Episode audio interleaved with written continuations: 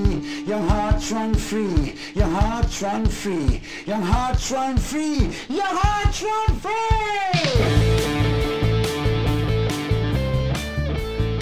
Welcome to Young Hearts Run Free, Season five, Episode, I think it's twelve, is it, Stephen? It is indeed. Episode twelve, Season five. How are you? Oh, awesome, man. I am absolutely fantastic. I am John Cassidy. He is Stephen Watt. And we are here to give you a wee intro to this week's episode. But if you've read your show notes, you can what it's all about. But we're going to talk about it anyway. We are. And we've got but, shit and sawdust to speak about. Oh, I've got loads of other stuff to speak about. What's on your radar this week, Stephen? Well, what is on my radar, John, is the spotlight's kind of been on me lately. Oh, oh. What's happening with John's running? Oh, man, you never mentioned this to me. Right, okay, what's happening to me? I have been, I've been in a hole, man. I've been in a hole since Anglo-Celtic Plate, really. Um, I hurt myself more than I intended to. Never thought I was going to speak about this.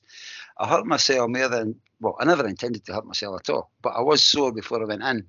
Made it a lot worse by completing it. But you know what? I I had a great day out. I loved it. But, yeah, my calf was bad. It got to the point where I just had to rest. That was it. So I've, I've done that rest. Got the COVID. That helped me with a wee bit of week's rest. So I wasn't doing much that week as well. Um, and in the last week, ten days... I've been, or maybe two weeks actually, I've been out and I've just been doing jogging again for about an hour. So, and I'm happy with that. My calf has not played up. I hope I'm not tempting fate by talking about it.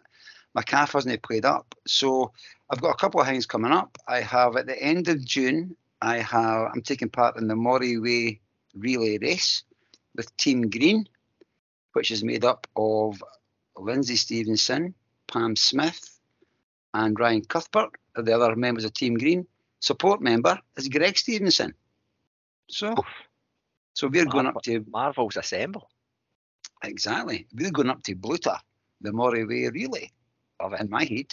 And then I'm going down the lakes with yourself. So that's my focus. That's what's okay. Happening. Right. So back on the hamster wheel, so to speak. Definitely. I must say as well. You were jogging instead of running. Is this a new thing? Jogging, easing myself back in. I've even started warm. I've even started warming up. But I should also say as well, I've been eating like a horse. I've been eating like a run and a half marathon every day. It's right. Standard. Um, but uh, yeah, I'm feeling good. My my head wasn't in a bad place, but my head's a lot better now because I'm back running again. So, so it's all I like good. It. A, a reverse taper. Exactly that. And and my beard's been growing all the time. That's impressive. Six months old, folks. It is six months this week. So we're halfway there, halfway to the year of facial growth. Here we go.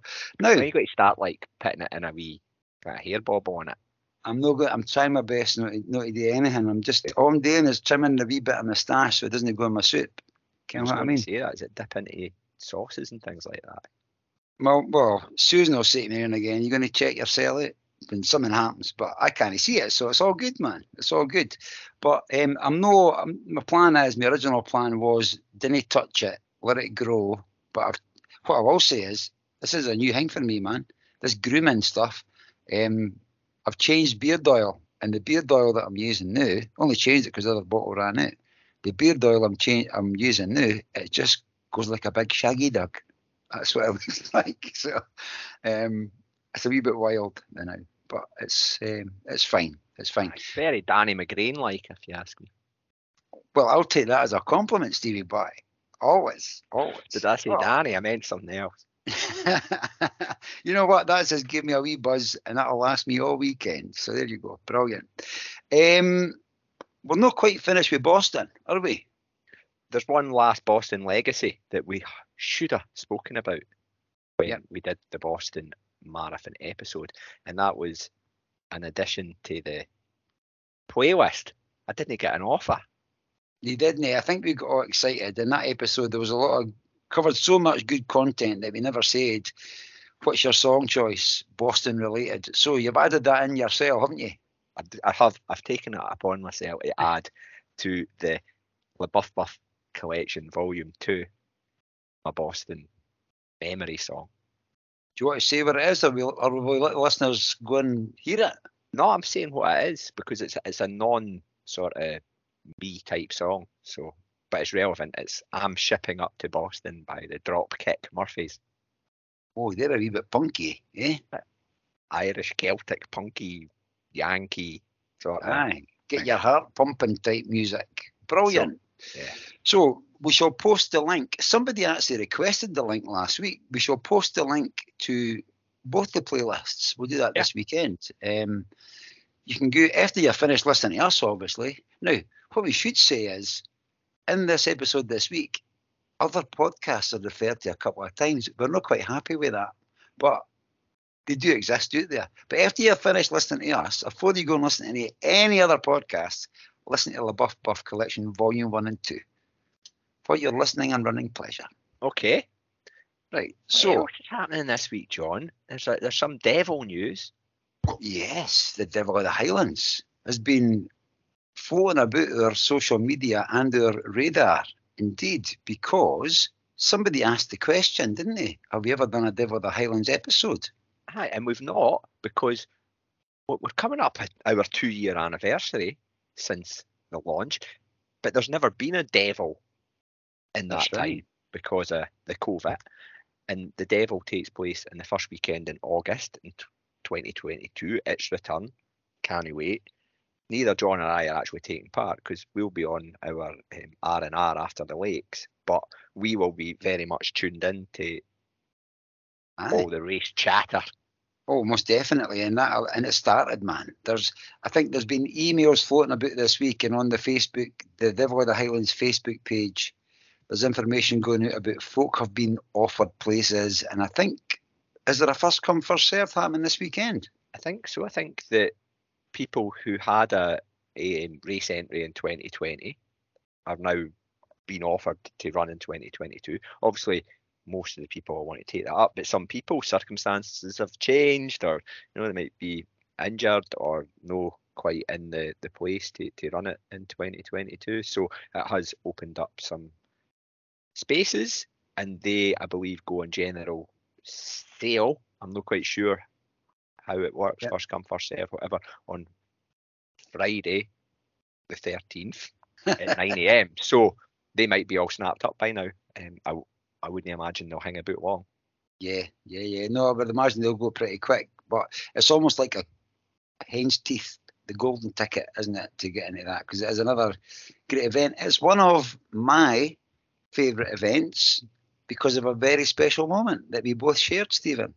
I, I still to this very, very day say it's my favourite finish of all time. That this is when you started your liking for going that sub whatever the, the next hour was, wasn't it? Aye, just nicking in under the, the the time of whether it's an hour or like fifty-six, fifty-seven, fifty-eight. Boom, Steve. That's the line. I'm starting to hang round the corner just before the finish line, just so I can do it. Where we standing, standing there with a bottle of juice, ah, plenty of time. Just, no, just time this right. Okay, that's me. I better go off my finish line sprint now for a bit of theatre. Well, um, we'll post the link to. We've got a wee short video of Stephen's Day in the Devil of the Highlands in two thousand eighteen. Was it? Was two thousand eighteen? Yeah, two thousand eighteen. Tremendous. It's it's Tindrum to Fort William, so the top half of the West Highland Way route. Yeah. For anybody listening who perhaps isn't aware, Devil of the Highlands, so called because it goes over the step, the Devil's Staircase just before Kinlochleven, and it's it's awesome. It really is. It is a fantastic day, and I think it was Lee Hutchison that mentioned it on our Twitter feed. So thank you very much, Lee, for for mentioning that. So we don't have a Devil of the Highlands exclusive episode yet, but it's coming. It's, it's definitely coming. Um, Another race that is happening this week is the Cataran Trail. That's back as well. So it is. All the iconic races that are, are returning in twenty twenty-two. It's brilliant to see. And there's there's also a lot of new races on the, the race schedule as well. But the Cataran Trail is one that's a long time been on my radar. Never had the pleasure to run it yet, just because of the it's not quite worked into whatever else has been happening during the year. I will yeah. at some point. But yeah, fifty-five miles up in the Highland Perthshire. Yep, fifty-five miles. I'm looking at the new year. There is seven and a half thousand feet of climbing. So it's a big challenge. And then you've got fifteen hours to complete it. It starts at seven o'clock on Saturday morning. So brilliant. Well, one hundred well, if runners. You're, if you're running that, if you're one of the lucky one hundred, because I know that that was the, the, the race capacity, Richie Cunningham has taken over that race directorship. Um, so it'll be a very well um, run event, a man of his calibre and experience. Um, Frank McGaffney, we mentioned him on the show, local lad to me. He's running it. Big good luck to Frank. He has been... He has his training has been brilliant. He's the epitome and he, of getting your foot on the route. So he knows that that route is reasonably accessible for him to get to from where he lives. And he's been yep. up there wrecking the route in different stages, little, um, you know, doing his training runs on the route and all like that. That was brilliant to see. So I'm sure Aye. he will reap the rewards of that. Most definitely. And Frank has got a tenacity about him. You know, he's got the grit in there that will see him through. So wish you all the yeah. very best. Have ah, the best day ever, Frank. Totally. And he's got good reasons to hear we sprang the step this week as well. So, aye. Got to say as well, the final here, wee adventure. Was you not going on a recce and the bus broke down or something? There was something like that. So there's we'll, a story. We'll maybe give him a shout and see if we can get the exclusive. Aye. Definitely, definitely. So aye. So but. The other thing that we want to speak about, so good luck to everybody in Cataran. We'll hear all about it on the socials. Yep. Wee bit of fast forward to the end of the show to Dialect Dictionary. Oh, yeah. Again, through our social media. Was it Howard? Yeah. Howard posted a photo of a gate on Instagram. And on it, it was something, I didn't, I've not got it in front of me, but it's something like, keep the gates necked. Something like that, wasn't it? Something like we, that, yeah. Which we take as keep the gate closed. But no, I think it said keep the gate closed and snecked. Right. Okay. Close it and then snecking it is the art of snibbing it. You know, whatever locking mechanism is in place. And there's, you know, if you're out in the, the wilds, you know that there's yeah. quite a lot of different systems in place for gates. Um, it might just so be a bit just, of rope during the fence post, something like that. Eh? One of these wee chains that you can never quite stretch oh, long enough. Done, and, man. And, you know, but anyway, it was a nice friendly message from the, the landowner or the farmer to say, I'd appreciate it if you could shut the gate and just make sure that it's clipped in. That would help my livestock oh. no disappear. I'm actually looking at it now. It's at Ballygrogan Farm in Macrahanish. Macrahanish, I think is I think that's how you say it. But yeah, beautiful bit of the country, lovely open countryside. Keep the gate snacked and closed. So, Dialect Dictionary entry, without even speaking to M D, it's in. Snacked. Snacked. Yep. Not to be Which, confused with schnecked. Well, if you add an H after the S, and it becomes schnecked, that is opening up another direction for a Dialect Dictionary word entirely, which it might just be a Perth word. Who knows? It might be doing Perth word, but you know, it's, that's the day with the winching. That is, that was like, you did the schnecker, John, did you? Did you? I wasn't, I wasn't schnecking maybe. Ah, well, I wouldn't have, like, yeah, you would be lucky laddie if you had got a wee schneck. So, folk are now going, winching? What is winching? So anyway, maybe more on that later. No need to worry about that right now. I tell you what else has happened to me this week, man. I got some of that quadruple strength juice. We're hitting all the big topics this week in our introduction. Quadruple strength, diluting juice. Squash if you're south of the border. Aye, and I tell you, I was in Tesco's for bread. I'm going to say breed. It's in Tesco's, and I, I, for somehow, it, for somehow, it somehow came to my brain. Go and get some of that quadruple uh, strength juice, John. And I'm just sitting looking at my comments. So I was going up. There's actually a good selection of flavours, you know. And but I was going up and doing that. I thought I'll just get that. Um, I fancy I'll get the orange, and then I spotted orange and mango. Right. So I was deliberating between the two, and I thought, well, I kind of like the orange in. I kind of like the flavour orange, so I'll take that. And then I can't remember the lassie's name, but Ruckle Runner, Ruckle Runner, is it Lindsay? Uh, Lindsay, yeah. She commented and said you should have went for the orange and mango. So that's on my list. But Ken, what this quadruple strength stuff, it might last me about a year. Tell you how, how, how was your first sample in terms of the ratio of the diluting water? Too strong. Man. Too strong. I nearly, I was nearly, I nearly balked. I,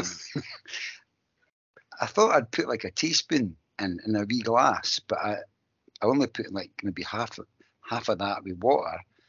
I was like, oh, geez, I had to really water it down. So I'm going to have to play a bit with that. So you'll maybe get the orange and mango this this time next year. Aye, or I might work my, I might just buy another bottle and just run two at the same time. That'd Brilliant. I'll go. On that same shopping trip, I picked up a thing I hadn't seen for a long, long time. A Rocky biscuit. A Rocky biscuit? So, what is your Rock, favourite? Rocky caramel? Well, no, no, just the Rocky. No, the caramel. That's a different thing. Okay. They, again, they were side by side. Yep. I went for the just your original red, Rocky biscuit. Red packet. I can fit them into my mouth in a winner, right? That's the way I choose to eat my biscuits. Just right in and crunch away. But what's your favourite top biscuit of choice at the minute? Oh, at the minute?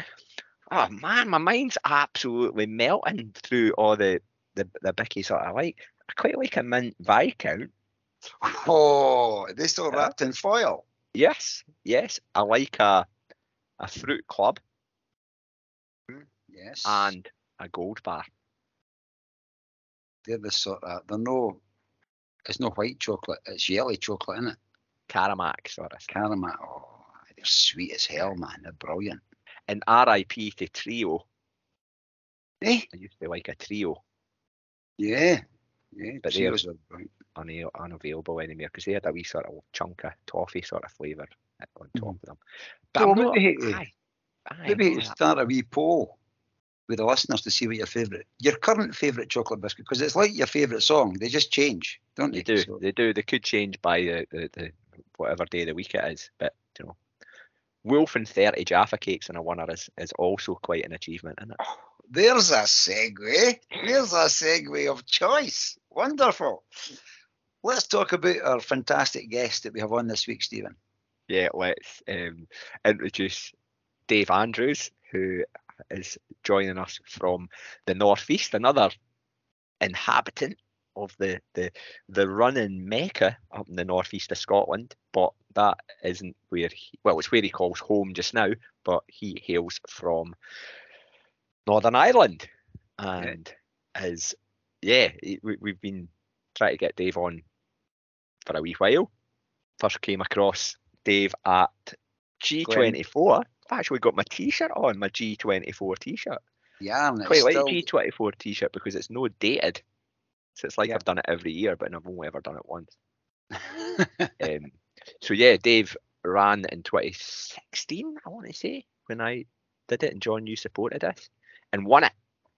I he won, it. won it. Yeah, he was. Yeah, yeah. And, and you know what? He's we've had, he's been on our radar. He's a very, very good runner, but we've always suspected and probably knew he was a good guy, you know. It's he's just one of these people that you just enjoy their company, and I maybe sold him short because I really, really, really enjoyed his company when we were chatting with him. Um, he talks about a lot of stuff, doesn't he? Yeah, he does. He talks about his, he talks a lot about his relationship with running, and there's quite a lot to that, and it's real interesting. Um, but he also talks about how much he gets out of running, and it's a lot. Yeah, and there's a wee bit about injuries, his sort of backstory. He speaks about injuries, and we talk about recovery for injury and headspace. We speak about a lot of stuff, and as Stephen um, has alluded to, we speak about Jaffa Cakes, and that leads into Dave's love of food.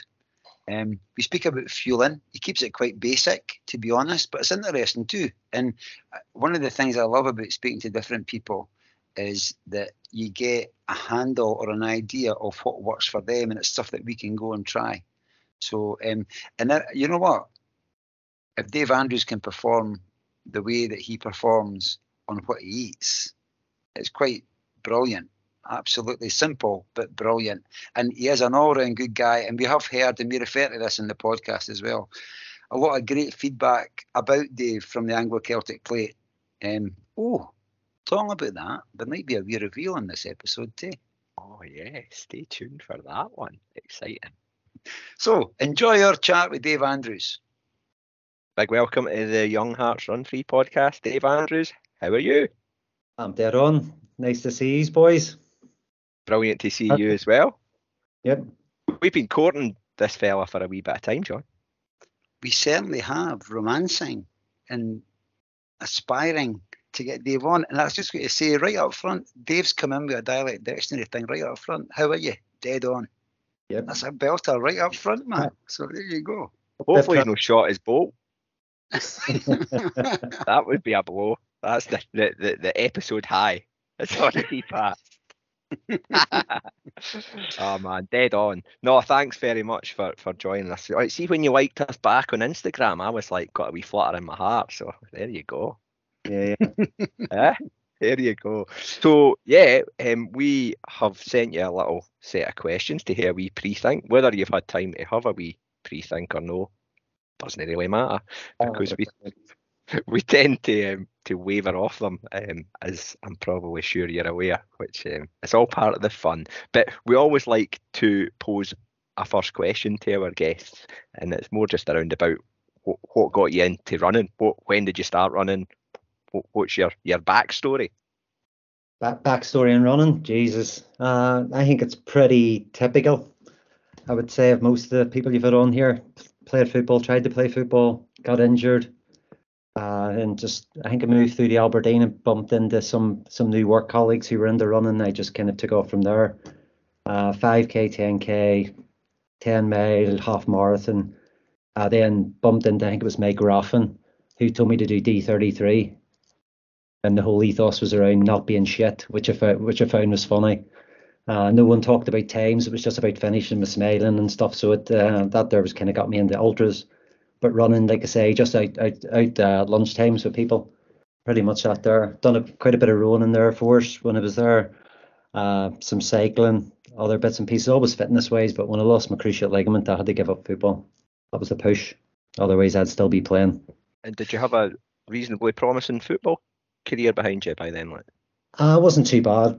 Played amateur league back home, some schoolboys when I was very young. But uh, when I joined the Air Force, I moved over to England and up to Scotland. I think I was going, going to some trials for Elgin at the time, then I lost my ligament and cartilage. Then gave up all sport for about two years and just got drunk. It was pretty cool for two years. Then had to not get there's drunk. A, there's a big story in there, man. To be not about the drinking. That's a different story. But recovering from a cruciate ligament as well, you know, to be in, and we'll come to speak about the runner that you are today, but you're saying back home. Where is back home? Where did you grow up?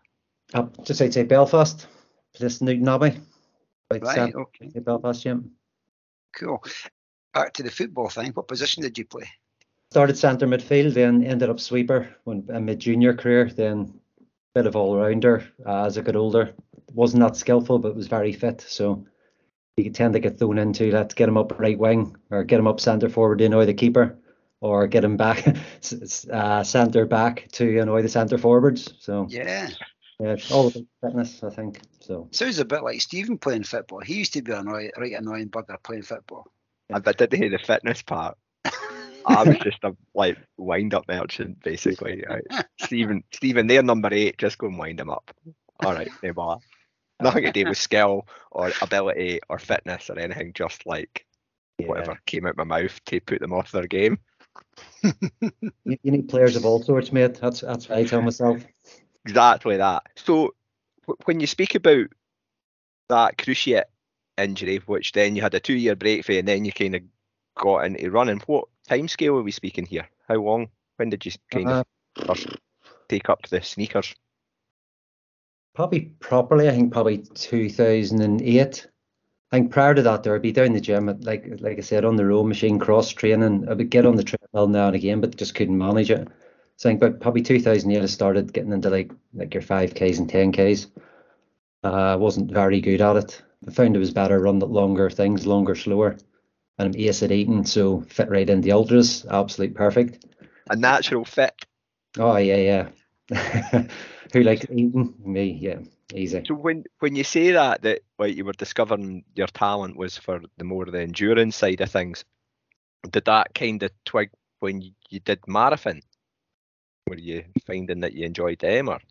No, that no marathon was shocking. I, I think the first one I'd done was was in Edinburgh.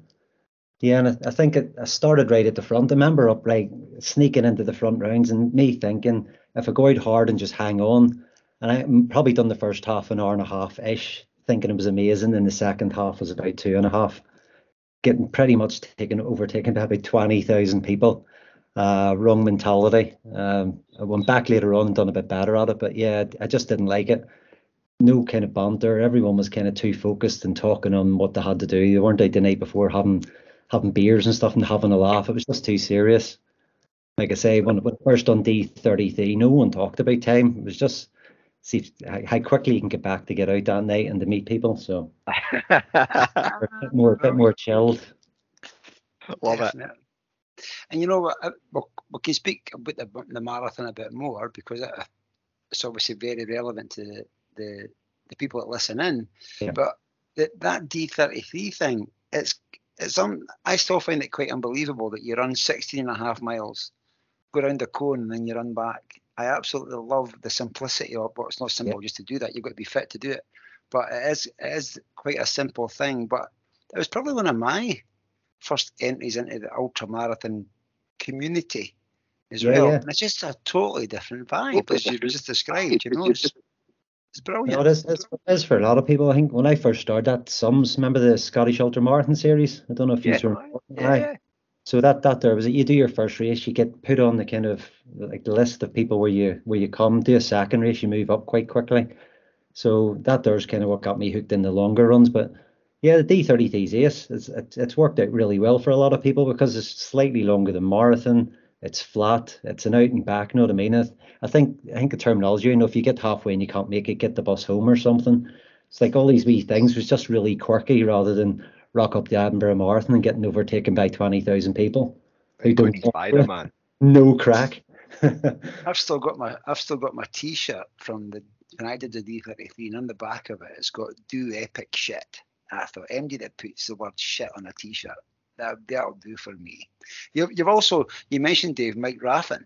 Where did you meet Mike? How did that come about? I, I don't actually know. I think I bumped into a few runners from Stonehaven. I think he was out one day and I just got, kind of got running with him.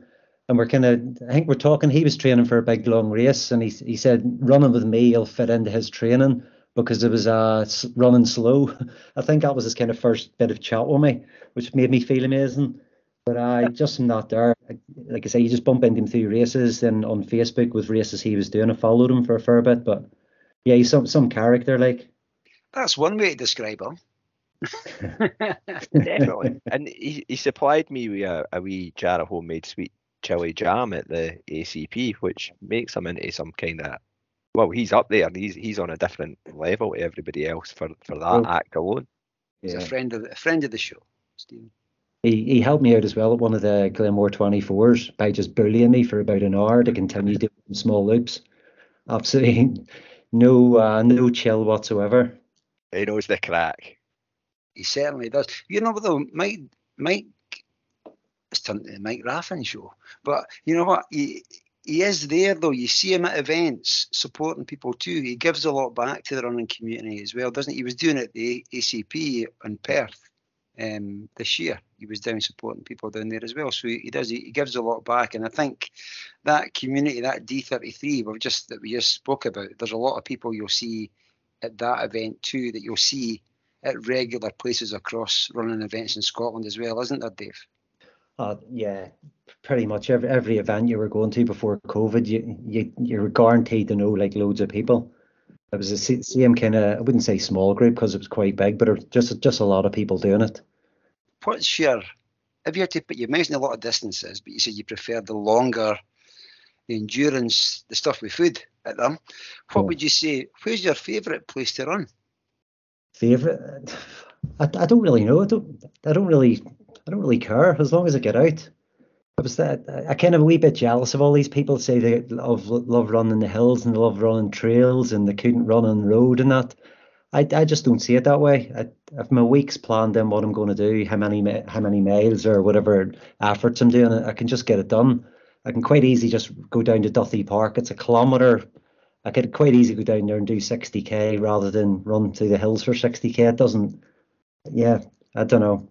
It just doesn't put me up or down kind of seeing things because my head's other places. Cool.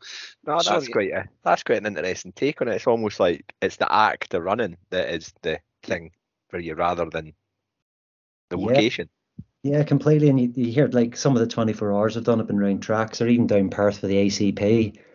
How, how can you do it? It's like, it's absolute godsend. It's like four hundred metres away from the toilet, four hundred metres away from food. It's no no thinking needed. You can just turn off and get and get, get what you need to done.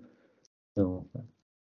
Sorry, I need to go back a wee bit. I said I would have mentioned about that, the cruciate and that injury. A couple of things on that. And if you're happy to share it, Dave, yeah. how did that how did that feel like emotionally when that happened? Because that's quite a serious injury. How did that how did that feel at the time?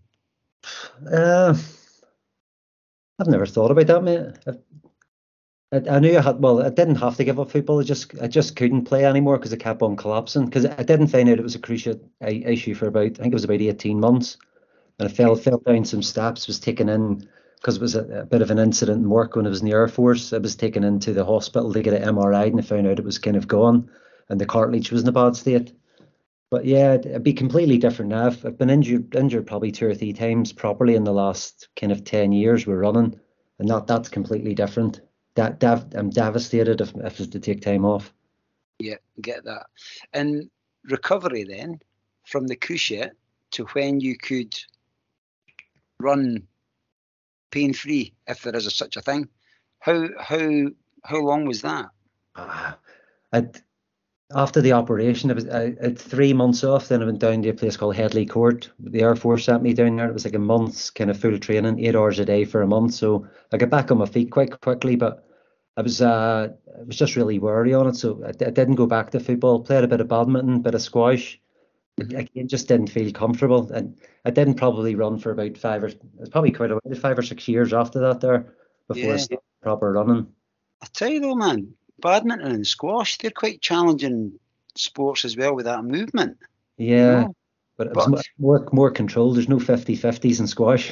Yeah, I suppose. But then, so did the R A F then? Did they give you full physio recovery? Is that what you were saying? Yeah, Is that... uh, it was ace, man. It was probably yeah. the. Probably leanest and fittest I've ever been. It was a month down there, then back back up in Kinloss for six months, then back down to Edinburgh for another month of like eight hours a day, just basically training, strengthening the legs, strengthening core. Really, really good. A full-time athlete. Oh, oh man, I'd, I'd, I'd chump at the bit to get, get there now. Like I'd be ace, but this is when I wasn't overly fussed. I just wanted to get back kind of playing sport again. Cool. So just happy to run anywhere. Just love running. Yeah, mate. Uh, yeah. Like down by the river, it's pretty pretty cool in, in Aberdeen, but down by the beach is all right, but it's windy. But I, yeah, it doesn't put me up or down. I just hate running the first probably mile from the house. It just makes me sick now. I know what you mean. I want to pick up something you said. You said you didn't mind running anywhere, round wee loops, tracks, whatever. But you said you're devastated if you, you hate to take time off. Like I, when you were, you've had wee injury issues or something like that. When you say you're devastated that you need to take time off, is that because a loss of fitness of where you are in your sort of training block, or is it just because a loss of the wee sort of magnetics thing of running? I think it's a lot of things, especially like I would say probably in the last four to five years when I've been taking it more serious. It, it, it takes a long time to get fit, and it takes next to no time to get hurt to, to lose it.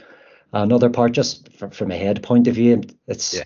it's just complete routine now. So if I have to drive into work, that's just like throws my head out. It's it, it doesn't it doesn't feel right. Going out going out at weekends, not absolutely buckled on a Saturday night after doing a long run.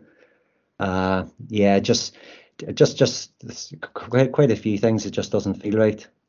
But I generally found other things like if I'm not running, I've got a rowing machine in the garage now. I can quite easily do sixty miles a week in the rowing machine and, and get to the same level of fitness as running. But again, it's not, it's a fitness thing, it's food, it's, it's so many things.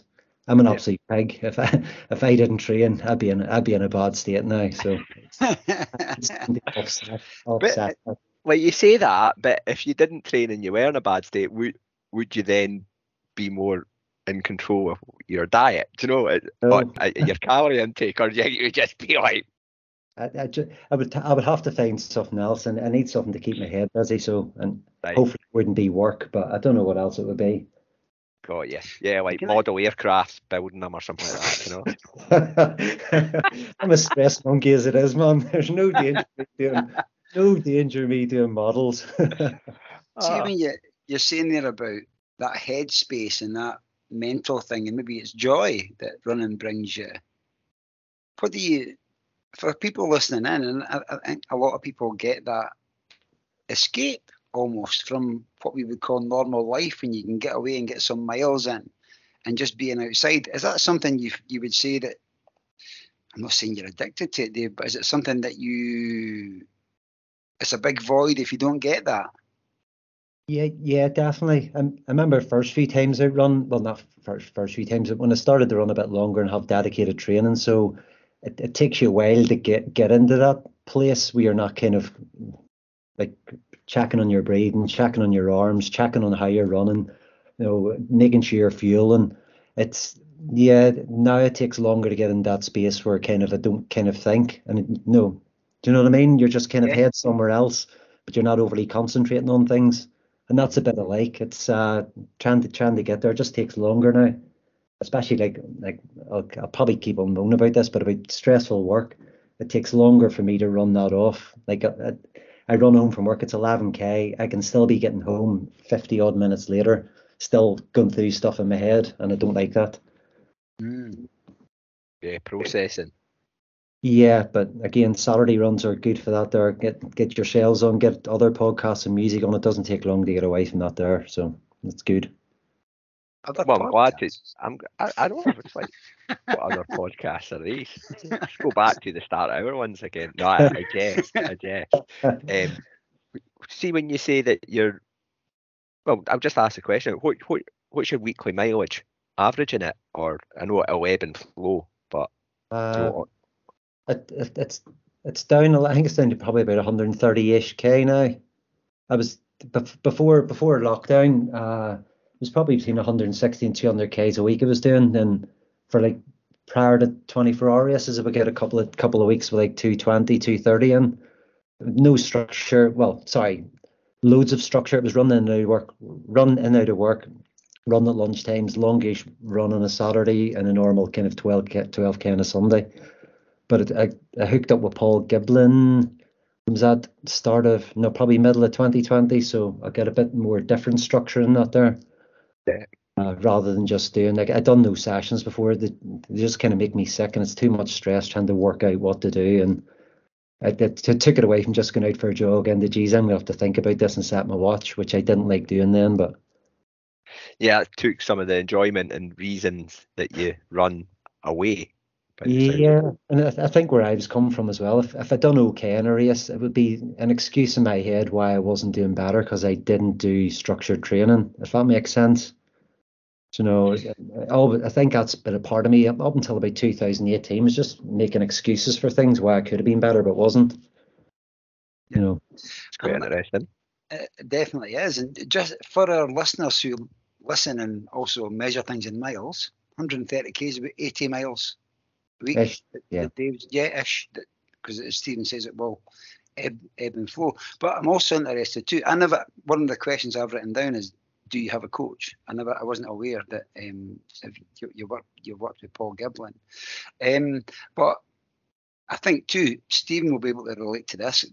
The potential's there, but having a coach just gives you that structure, doesn't it? And I don't know if it's accountability or it's taking pressure away from you. You just got to. Yeah, it's got to, but you follow what's put in front of you. No, yeah. that that work that works really easy for me. Like like I'm ex Air Force, I, I don't mind just getting told what to do. It's it's really easy. Head off, legs on. That's that's the way I see it. If he wants to do this, just set my watch up.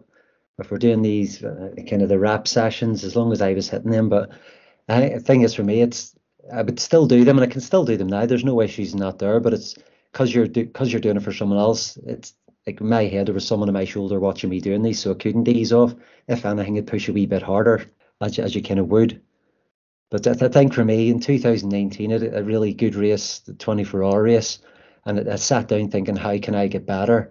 And going by my logic was I've ramped up the miles every year since probably the last four or five years. I would have to do like two hundred K weeks or two hundred fifty K weeks to get that extra distance in twenty-four. And that that's just ridiculous. It was it was it was hurting bad at the start of start of lockdown. That was my kind of mentality. It was, I'm going to train harder than everyone else. So when lockdown or whatever this COVID thing is finishes in a few weeks' time, I'm going to be beasting it. Q one month later, my niggles turned into super bad niggles, turned into probably the injury word. So I had a wee break, and that, that's when I kind of I, I'd advise from someone to go and see about getting a coach to get that kind of structure, that churning out loads of kind of five minute kilometers isn't going to benefit benefit me in the long run. If you want to run when you're older, you, you want to get some structure and reduce that kind of uh, impact on your body. So it worked so quite well. When you say before Paul Giblin, was it really just volume was your main thing? Was that what you yeah, were? Yeah, the, the only time I'd do faster stuff, if I bumped into someone when I was out running and they were running faster than me, I would go out and go with them. I used to go to the metro, metro I used to go to a few of their sessions, but it just makes, it, it's it's like if I had a session on a Tuesday night, I'd be like, my belly would be all over the place on Monday. It'd like pre-race nerves. Still, I even with sessions, I, I I create my own sessions during the week. When I know there's a tough one coming up, two days before, that's me. My head's all over the place, right? Because I know it's going to destroy me when I'm doing the doing the session. So how how do you how do you manage that? Just get get it done. I've I've, I've got that. I know you were talking about this last week, training peaks, but I I got the subscription fats. I, I just plan my my training. I throw blocks of training in two or three months in advance. Every Sunday night, it's bath, out of the bath, some motivational pish on YouTube. Sit down and look at my, the next week's plan around my diary, and just make sure I can get all the runs I need to get in. I kind of know what training scores work for me. I know what training scores where I'm virtually going to get broken, which is where we're about to am now. So I just tweak them uh, on, on what I want, what I want to do that following week, and what kind of scores I need. So it works quite well. So, are you are you self coaching now? Yeah, I, yeah. Sorry, I, I think it was a Paul probably for about four months. Got you. Up until I done, I think it was a race in Verona in twenty, I think it was twenty twenty, and that was shocking, absolutely bad. Yeah, and I'm absolutely disgusting myself for, for even going out there, because COVID was bad, loads of things weren't good, and I, I go off for a week in Verona and do about fifty K in a twenty-four hour race. The race director, you know, because they knew it was coming across, and the boy, you get the you get there and I seen him, he's hugging you, and this is Dave from Scotland, and I mean, it's not, not actually Scotland, it's Northern Ireland, but okay, where's your flag? And they had a wee Scotland flag for me, and they put me at the, the first kind of aid station piece. Everything they kind of done for us, and I hobble off at fifty K or whatever the distance was. Uh, get back to the hotel, bend over running stuff, shoes, T-shirt, the lot, my da- running diary ripped up, thrown in the bin. Oh. I was getting proper, proper, proper like tantrum, so I don't want to go through that again. Well, okay. See, on that, I've got to, I've got to ask the question while it's hot topic. How did you, how did you process that? How did you recover from that in your head? Sulked for quite a bit. Mm-hmm. I met, I met Sarah Sawyer was there as well. So she was running in the same race, and she finished just before me. And that was again another one of my excuses for for that Sarah finished and I was on my own. Hardly anyone spoke English here, so it was kind of difficult to kind of have conversations to take my head off it, but. It, it took quite a while. I, I remember getting back because they, they give you a box instead of a goodie bag. It was a goodie box of like like two kilograms of pasta, loads of tomatoes. It was just mental what they give you. It was like a weekly shop. They give us that there, and there's a bottle of red wine. I remember sitting in the in the shower crying with a bottle of red wine. Get out and I message Paul, and, and I hope he doesn't make me say this, but he just said to me, look, I'm going to have to have a break from all this here. Uh, too too much stress I'm putting on myself. Uh, I couldn't even ring him to kind of tell him the way normal people should be talking, but I was devastated. Yeah, get that, man. Totally get that. And then, was that the right decision? Obviously, that was the right decision for you to make. You come back to, did you take a wee break then? Yeah, yeah. I, I, I, I think it was hip, hip and knee problems I was having. And I only got these probably about a month before the race. Happened quite late on, so just uh, get back in. A, there's a physio in Aberdeen, James Cruikshank, he'll go to. So he's my good, excuse me, uh, head person. So went and got, had a good chat with him and kind of re kind of focused my training. Not, I wouldn't say run walk, but I, I took it back about ten notches, uh, yeah. just to try and build up again. Yeah, I, I get all that. I can completely relate to, although no at the same level as you are at, Dave. But I get what you're saying. You just sounded scunnered. Stuff this, that, um, yeah. and you needed to refine the love, so to speak. Yeah. I remember, I remember going on Facebook and putting some sh- shoddy post apologising to everyone. And it's things like that make me sick. It's like, why was looking back now? Why would I even say that? No one cared. People are dying of COVID, and there's me like, you know, gallivanting across across Europe. So, uh, well, I think that's that guilt, and you know, and you, you've been given this time by your family and support, yeah. I'm sure, and things like that. And it's almost like ah, kind of let let people down and, and stuff like that. But well, it sounds like you've you've sorted sorted shit out. Yeah, yeah, yeah. You know, I tell you what else as well, man. You you well, some not just you, Dave. Us as human beings, we've sometimes got to break before we can be good again. You know, and I'm I'm sure you've taken a lot of a lot of learning from that. You know that um, we've sometimes got to these the depths before we can yeah rise again, man. And you've certainly done that with with aplomb. Ability. First time I've used aplomb, I think, on the well, podcast. So there we go, ninety-two yeah. episodes in. Aplomb, bounce back ability. You're right, Stephen. That's exactly what it is. So you know what? Let's. Thank you for sharing that, but let's turn this shit into some positivity here, man. Let's, right. let's whip that mother.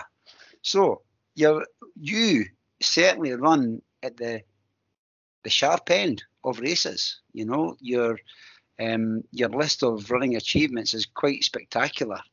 And in there, that's one of the three reasons I asked you earlier on about your favourite place to run, because you've run in some fantastic places, not just in Scotland, but in England and also abroad as well. So, and you also, you're into this twenty-four hour last one standing carry on. Uh, yeah. So, where, oh, right, oh no, so no. There's a whole load of stuff I've just mentioned there, right? When did it become, when did it land with you? I could do this. This is what I really enjoy. Yeah, I, all that stuff you're saying, John, I, I, I, I don't see me like that. I like, I see.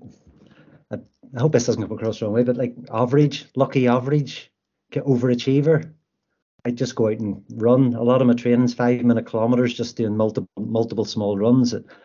So I think I've probably normalized it over the last few years, but I, I don't see myself like that. I still see mid, mid pack. Lucky overachiever. I'll do well if kind of decent names aren't there and if things go right on the day. But I think a lot of my races things have went right, apart from Aye. twenty seventeen West Highland Way and that race in Verona. All the other ones have seemed to worked for me. Yeah, okay. I, I take that on board. I totally take take on board what you're saying. I think you're coming across quite humble. But, he's taking um, it on board, but he's not believing you. I can tell by the look in his face. Ah, but that's cool, man. No, that's, he's no, he's believing you. Sorry, that's the wrong way to put it. I'm not sure that you're agreeing with Dave. Well, no, because I think I'm an overachiever. But you know what, it's all, it's all relative. If, if you're looking for average Joe, here I am. Hello.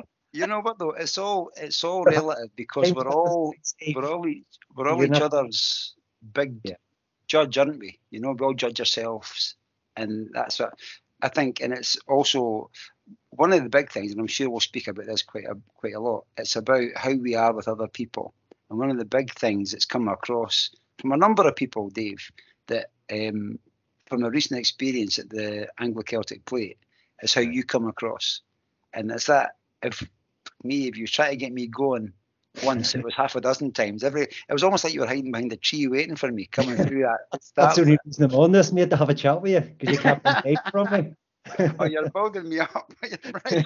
Okay, but and I think that is the key to. It's no, it's, it's running's important, but it's who you are as a person that's even more important than that. And I think that that come across, as I say, spoke to loads of people after that gathering of awesomeness, and the amount of people that said, Dave Andrews, what a guy, how you, how we can run as fast as that and talk at the same time is quite phenomenal, because you, you you do like to talk as well. Um, but sorry, because you, you made a comment earlier around the, about the marathon experience and everybody taking it right seriously and almost racing and having their blinkers on a wee bit, eh? So you didn't get a bit of the crack with people. I know from personal experience, and I also know talking to the people who were, many people that I know who were running at the North Inch. When was that? At the start of April? Start of uh, April. Yeah. How um, how much they appreciated a bit of crack with you and getting G'd up for them and um, and, and stuff. In fact, we had a, um, there's a lad who runs with us in Auchterarder, Frank McGaffney. He's actually been on the podcast before. Um, Frank had, I'd let Frank know that you were coming on the show, um, and he messaged me on, on WhatsApp saying that he wanted me to pass on his thanks to you for oh, kind of getting him through some yeah. of the, the, the darker moments. And he also said um, he's doing the Cataran fifty, I think it's like a week on that. This, this weekend. Is it this weekend? Yeah. And he, he's been up recceing the route, brilliant. He's doing he's doing really well, but he's really struggling with coping, being in the pain cave. And he asked me to ask you, what's your coping mechanisms for when it's in the pain cave? And I feel like saying, I think it's speaking to people like you, Frank. But no, that, no, no, that there is there is one. I mean, it, it was two thousand nineteen. I was, and again, oh, my whole two thousand nineteen was going going to Albi in October, the race in the open race in the World Champs. I pretty much got in touch with everyone I know who run ultras, and James Stewart gave me, gave me really good advice. And he was about, you know, if you're motivating other people, that kind of, you know, you, you get motivated yourself, but you can't be false. And it's it's kind of, it's definitely stuck, stuck me from them. I always have kind of been quite talkative, but you do feed off other people.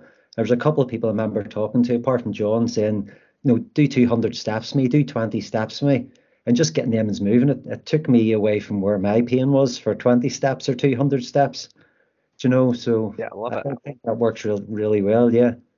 Yeah, but, and I think there's that unwritten rule about it's okay to use somebody or be used, do you know? And like, I've ran races where I didn't want to speak to anybody. Okay. Wait, but because I'm suffering. And I've ran other races where I'm suffering, but I want to speak to somebody. And sometimes somebody draws alongside you and they're like a little guardian angel for, you know, a mile, five miles, sometimes for the rest of the race. Um, and, and I think it's that little thing. You, you get a real quick inkling to say that person isn't really in the mood for a chat. I'll I'll find somebody else. But he hasn't took the F off yet, so I'm still going to chat to them. Exactly that. But I think it's that sort of reciprocation of that as well, that sometimes you're the person who needs the chat and other times you're the person doing the chat. Does that yeah. make sense?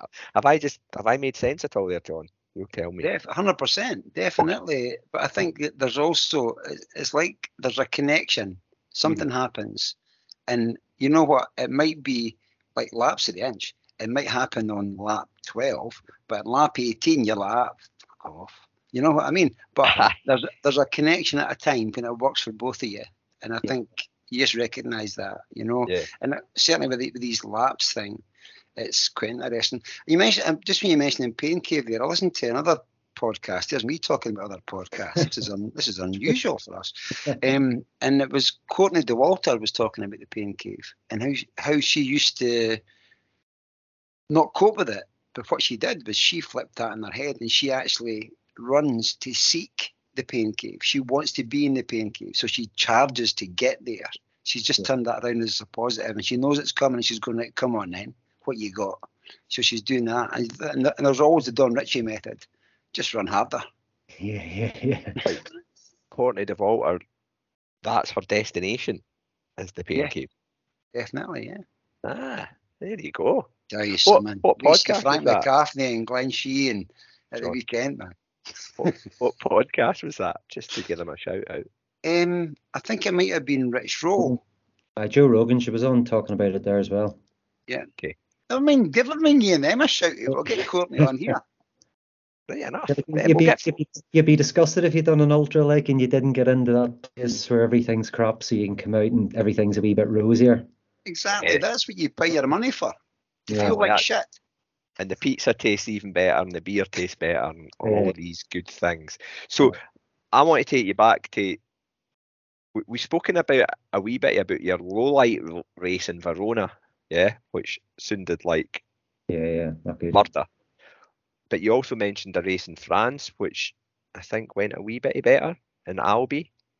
twenty nineteen, I went out there. That it was a twenty-four hour world champ, so I went out in the solo race. Yeah, it just it just worked. Everything kind of kind of went really well. Chris Richardson, he was out crewing for us. It's the first time I've, I think I've been, apart from West Highland Way, properly crewed, and that, that worked really well. But yeah, it was just just ace running with like, not that I was allowed to run with the G B team or the Irish team. You weren't you weren't allowed to do that in case you were in case you were like gas supporting them, but. Just out being on the course with Emmons, your woman Camille Herron was there, absolute beast, you know, just nuts all Emmons. The amount of times I get lapped, but it was I was in awe of getting lapped, like. Aha. Uh-huh. Absolutely and, brilliant, yeah. But and that we, wasn't on a track, was that on a like a, a like a, the North Inch type idea? Kind of, yeah. It was a bit around a track from memory. Then there was a, there was a, around the back of the stand. There was a, there was a couple of kind of twisty turny bits, but.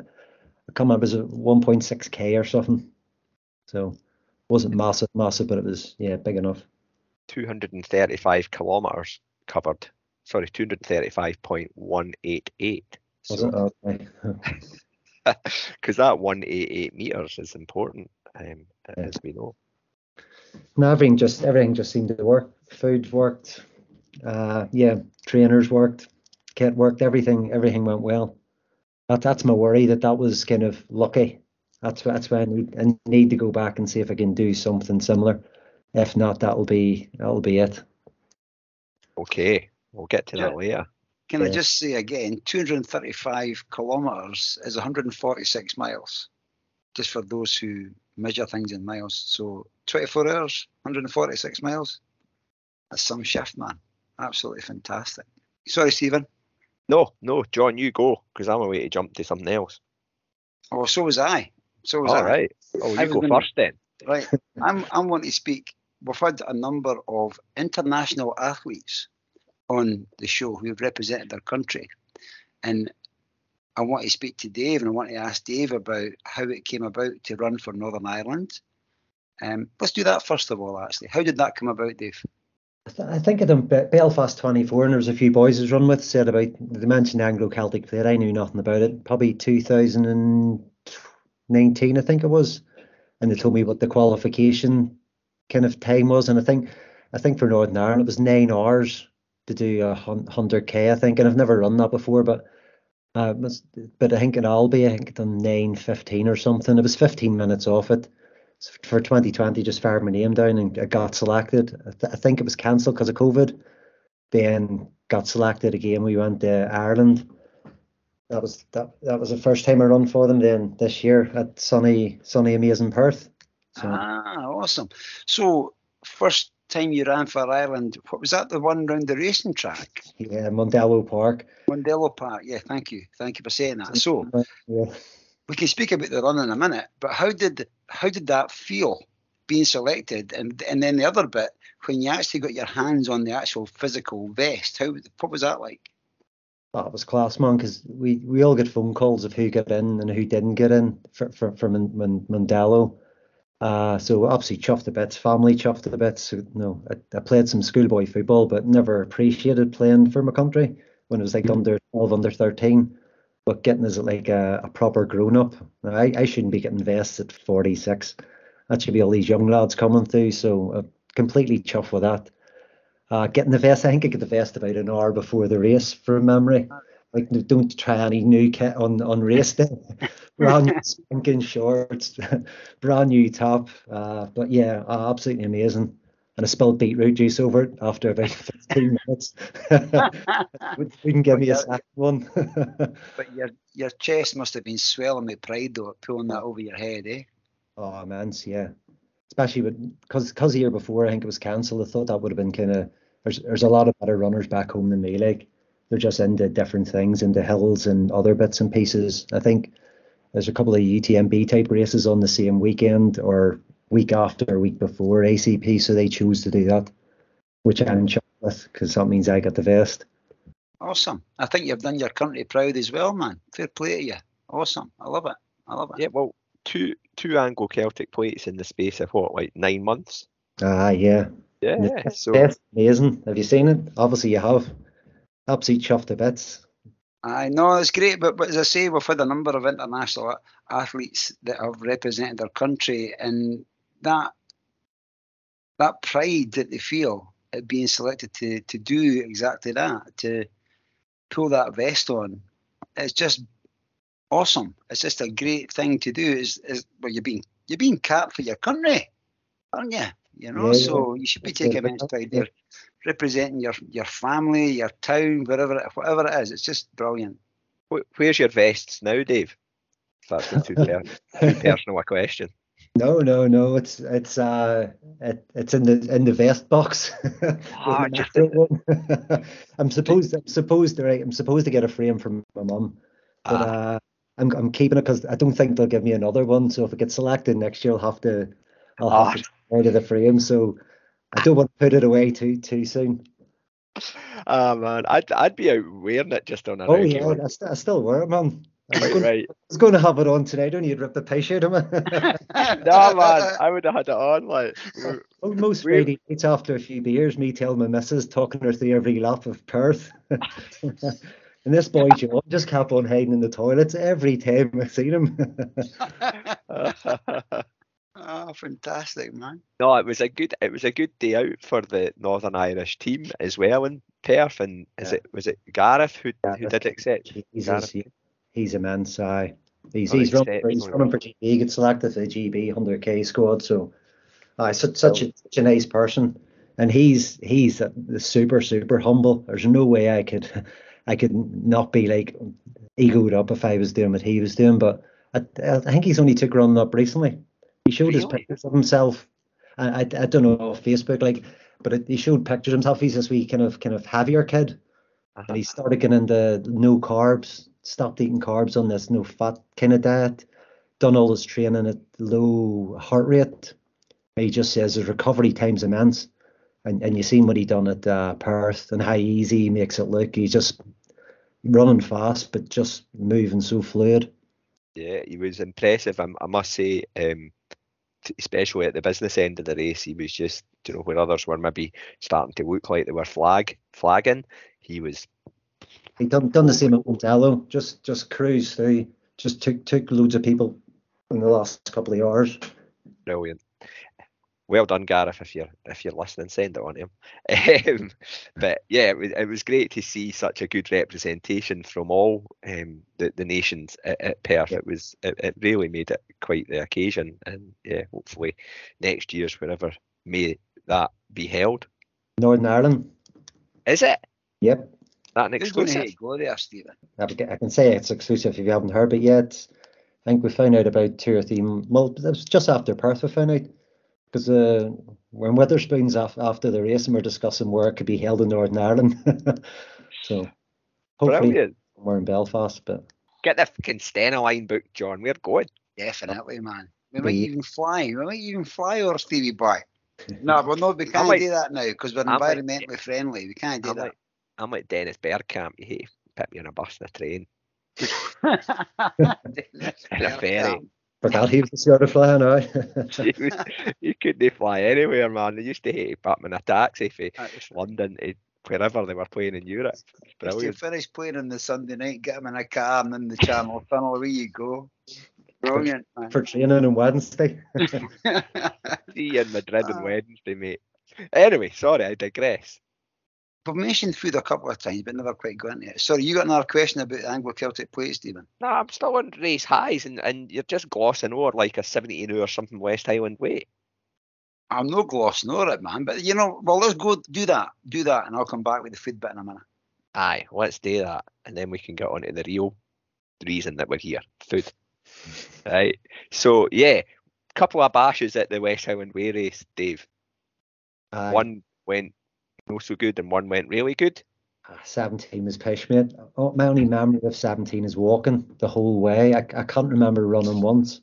I had a hip niggle about ten mile in, which kind of threw me. I've never really had that before. and the rest of it. It was, it was walking with people, and I remember, I remember someone said he was going to walk off, and I was going to walk off with him because for some mad reason. But then it continued going. I met, met my crew. I think it was Bridge of Orkney. I remember saying, "Just want a sack us, and we'll head up to Fort William for a night out." I remember and, and thinking both of them were just down for a beer and they would easily buy in, but they didn't. And uh, I think there was some girl as well. Just, do you know what? Uh, was it the Cow Shit Lane or whatever on the, the fling bit? Alley. Cooper uh, Alley. I remember before that, there's wee river crossing. There was some girl who was walking completely lost, nearly fell in the river. She didn't eat enough. So I remember standing on the road about half an hour with her, waiting on her crew coming to pick her up. And again, I was so tempted to get in the car and just just sack it. But yeah, that was, that was pretty hunking. It, the whole the whole second half, I didn't know anything about the Devil. I thought Connick Hill was the only hill in the whole West Highland Way until it, I got the Devil's Staircase. I knew it was going to be pretty high, and but all the rest of the roller coaster stuff, knew nothing about it. I just had distances and, and things written on my on my hand. Uh, pretty good. Two thousand better though. Yeah, good recce for for the year after. Yeah, the, my head was just do it under twenty hours, and I don't need to do it. It's a tick in the box. Uh, on on seventeen, and it didn't happen. So applied applied to get back in. I think I missed missed it twice.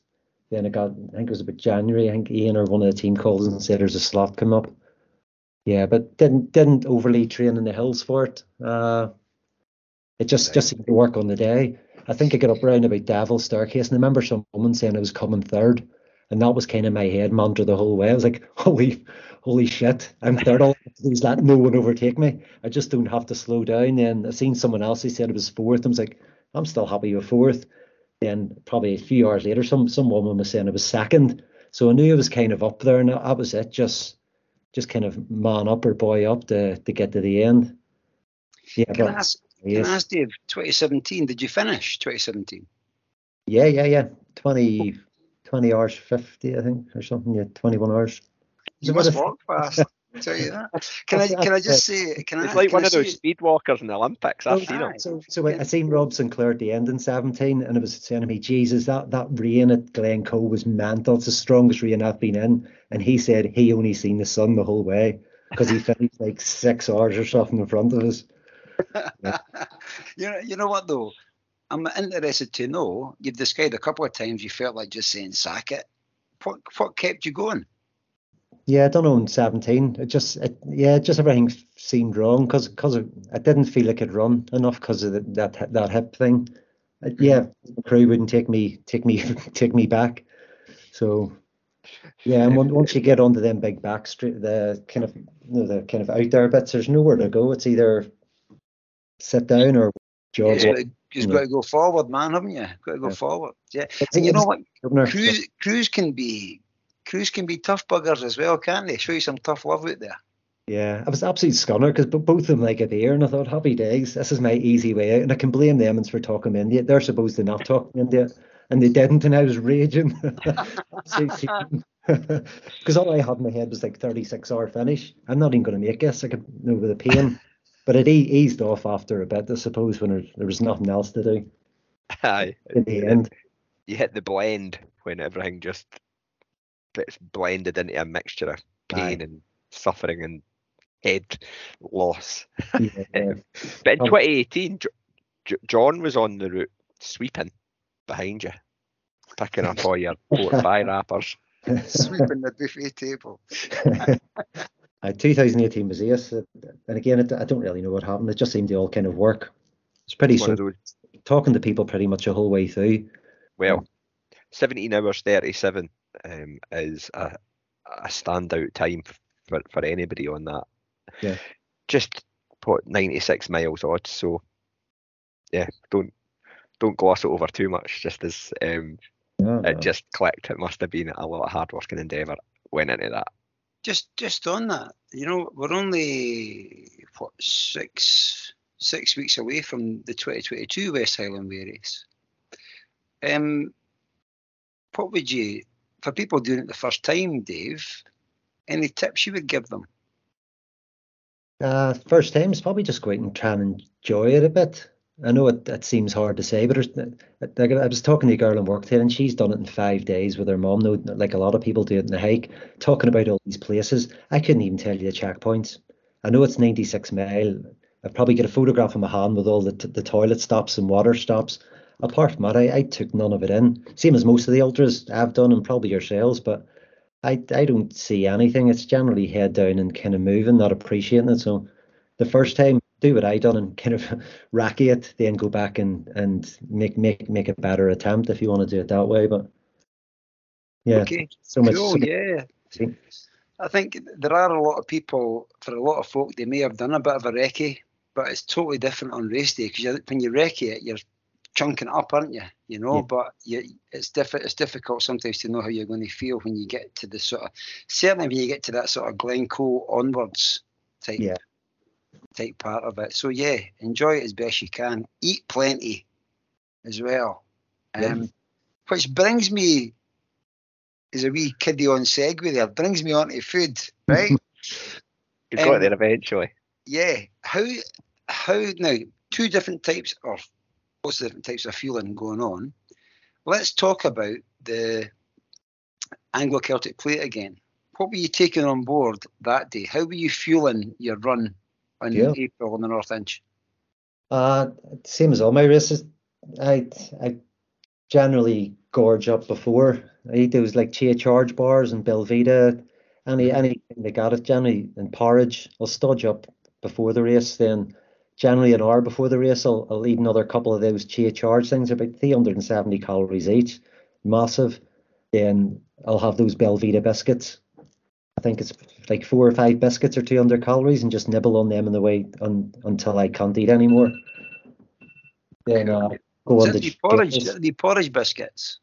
They're like uh, the breakfast biscuits, the Belvita ones. Biscuits. There's next, they're really light and they kind of melt in your mouth with with drink, so you don't have to think about that. The chocolate chip ones. Oh yeah, any any of them. Just they're really easy to digest. I have them on my long runs, so. But stuff like that there, I, I lose my appetite after four to four to six hours from like proper solid foods. I'll I'll just go and hit the gels. I train with gels. I've no no qualms about doing.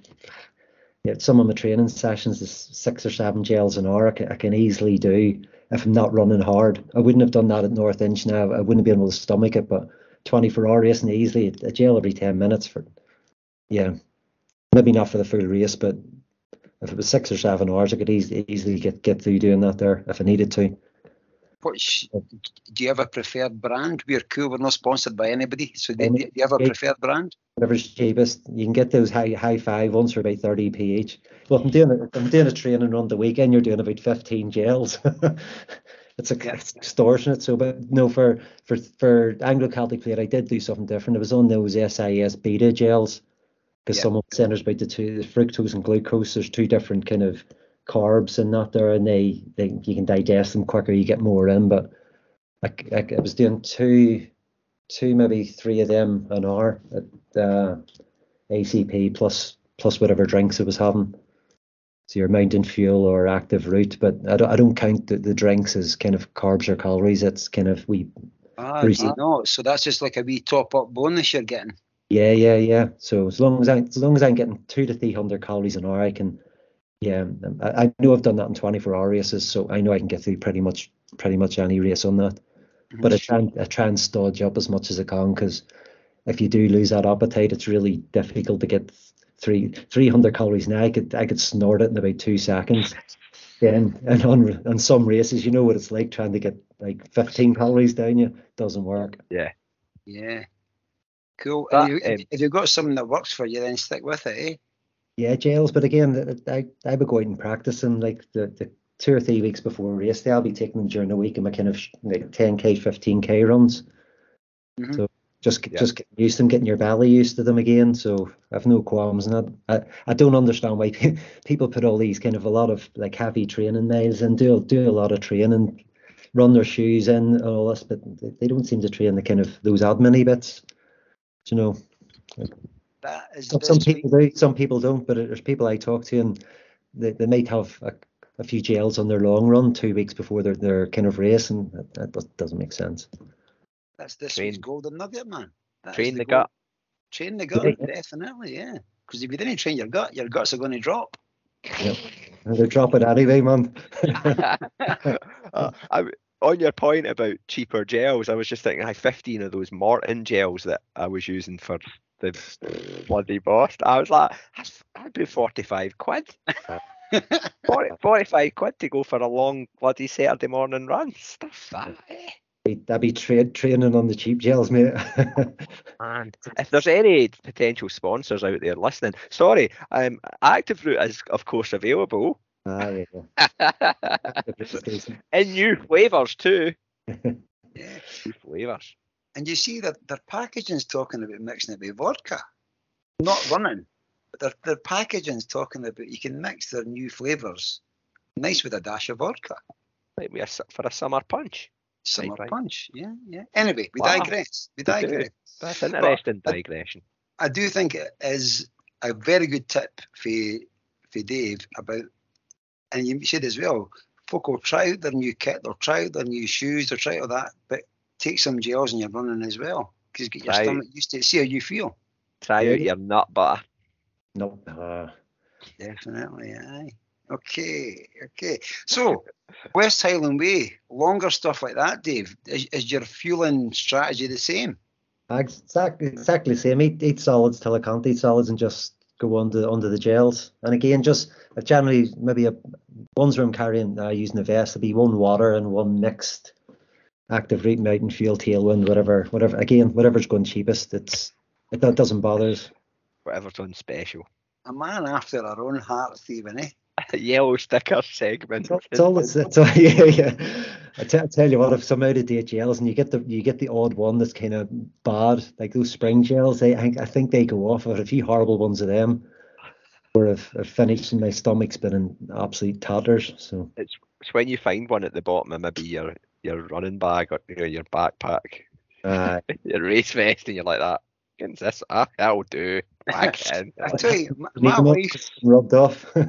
My wife just this week was clearing out a cupboard. Well, she, she said she was clearing out a cupboard, clearing my stuff out the cupboard, and there was a box with all these different things that I've picked up over the years. And she's saying, "Look at that! You can't put them there out of date." So what do you mean it's out of date? It's got twenty nineteen on it. I said, "That's all right." It's in a sealed packet, man. That's, a packet of the Cliff Shot Blocks, the ones you like, Stephen. What? A full they, pack of them. They'll, they'll be they, They've got the ten-year date threshold on them. Anyway, I digress again. To the yeah. But okay, so we've spoken about the the serious food stuff, fueling for races. Um, then we've got the actual really serious food discussion. The we believe sounds like it that Dave quite likes his scran. Is that fair to say? Oh, yeah. Just, I, I don't know. I'm just a pig, mate. It doesn't. It doesn't. Uh, it's one thing. I like. I, I can control. I cannot run. I can control that because I won't do it. But I cannot control not eating. Like, I know you. So te- Tesco's came Tuesday night. My missus comes in and says, "Jesus, we've got a box of thirty Jaffa cakes instead of ten because no, the the substitute stuff." And a frenzy half an hour later, there's me in the sofa, liter of milk done, and thirty Jaffa cakes. She's disgusted. And I'm saying, well, you shouldn't, you shouldn't have bloody showed me them. Just don't, don't keep biscuits, anything like that. Toast as well. I'm just a toast monkey, so. Oh, brilliant! I don't want to be that way. But sure, what's yeah. your favourite spread on toast, though?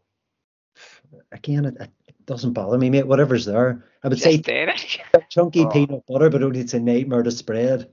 Can you so. imagine the three of us sharing a flat, man? It'll oh. be unbelievable. Oh, weird.